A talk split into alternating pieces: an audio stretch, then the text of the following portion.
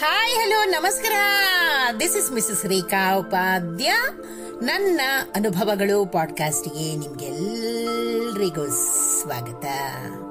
ಬನ್ನಿ ಸ್ನೇಹಿತರೆ, ಇವತ್ತಿನ ಈ ಹೊಸ ಸಂಚಿಕೆಯಲ್ಲಿ ನಾವು ಒಂದು ಉತ್ತಮವಾದ ಕತೆ, ಹಾಲಿನ ಋಣ. ಇದನ್ನ ಇವತ್ತಿನ ಈ ಸಂಚಿಕೆ ಮೂಲಕ ಕೇಳಿ ಆನಂದಿಸೋಣ ಹಾಗೂ ಕಲ್ತ್ಕೊಳ್ಳೋಣ.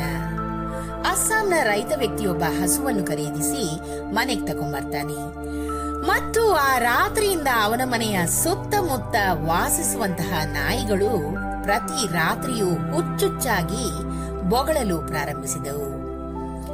ಇದು ಸತತವಾಗಿ ಹಲವಾರು ರಾತ್ರಿಗಳ ತನಕ ಸಂಭವಿಸಿತು. ಅದರ ನಂತರ ಮನೆಯ ಮಾಲೀಕರು ಸಿಸಿಟಿವಿಯನ್ನು ಹಾಕ್ತಾರೆ. ಪುನಃ ಎಂದಿನಂತೆ ನಾಯಿಗಳು ಮತ್ತೆ ರಾತ್ರಿಯಲ್ಲಿ ಬೊಗಳ್ತವೆ. ಮರುದಿನ ಸಿಸಿಟಿವಿ ದೃಶ್ಯಾವಳಿಗಳನ್ನ ನೋಡಿದಾಗ ಆಶ್ಚರ್ಯಚಕಿತನಾದ.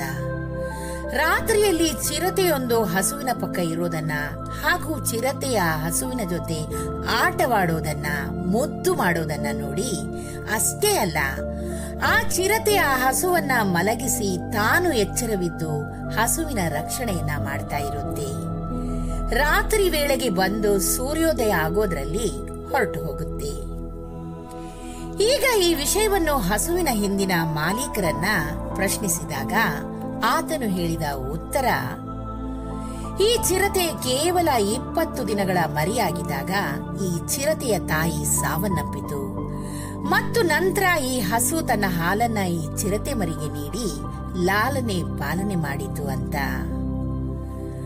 ಮರಿ ಬೆಳೆದಾಗ ಅದನ್ನು ಹತ್ತಿರದ ಕಾಡಿಗೆ ಬಿಟ್ಟು ಬಂದ್ವಿ. ಆದರೂ ಕೂಡ ಸಂಪೂರ್ಣವಾಗಿ ಬೆಳೆದ ಚಿರತೆ ಇನ್ನು ಪ್ರತಿ ರಾತ್ರಿಯೂ ಬಂದು ಹಸುವಿನೊಂದಿಗೆ ಸಮಯವನ್ನ ಕಳೆಯುತ್ತೆ. ಆದರೆ ಹಸುವಿಗೆ ಮಾತ್ರ ಏನೂ ಮಾಡೋದಿಲ್ಲ. ಸ್ನೇಹಿತರೆ, ಇದೇ ಗೋಮಾತೆಯ ಹಾಲಿನ ಋಣ ಅನ್ನೋದು. ತಾಯಿಯ ಋಣವನ್ನ ಏಳೇಳು ಜನ್ಮಕ್ಕೂ ನಾವು ತೀರಿಸಲಿಕ್ಕೆ ಸಾಧ್ಯ ಇಲ್ಲ ಅಂತಾರೆ. ಅದೇ ರೀತಿ ಗೋಮಾತೆಯ ಹಾಲಿನ ಋಣವನ್ನು ಕೂಡ ನಮ್ಮಿಂದ ಖಂಡಿತವಾಗಿಯೂ ತೀರಿಸಲಿಕ್ಕೆ ಸಾಧ್ಯವಿಲ್ಲ. ಏನಂತೀರಾ? ಈ ಒಂದು ಚಿಕ್ಕದಾದ ಹಾಗೂ ಉತ್ತಮವಾದ ಕಥೆ ನಿಮಗೆ ಇಷ್ಟವಾಗಿದ್ದಲ್ಲಿ ದಯವಿಟ್ಟು ಇದನ್ನ ಲೈಕ್ ಮಾಡಿ, ಶೇರ್ ಮಾಡಿ ಹಾಗೂ ನನ್ನ ಪಾಡ್ಕಾಸ್ಟ್ ಅನ್ನ ಫಾಲೋ ಕೂಡ ಮಾಡಿ ಸ್ನೇಹಿತರೆ. ಧನ್ಯವಾದಗಳು.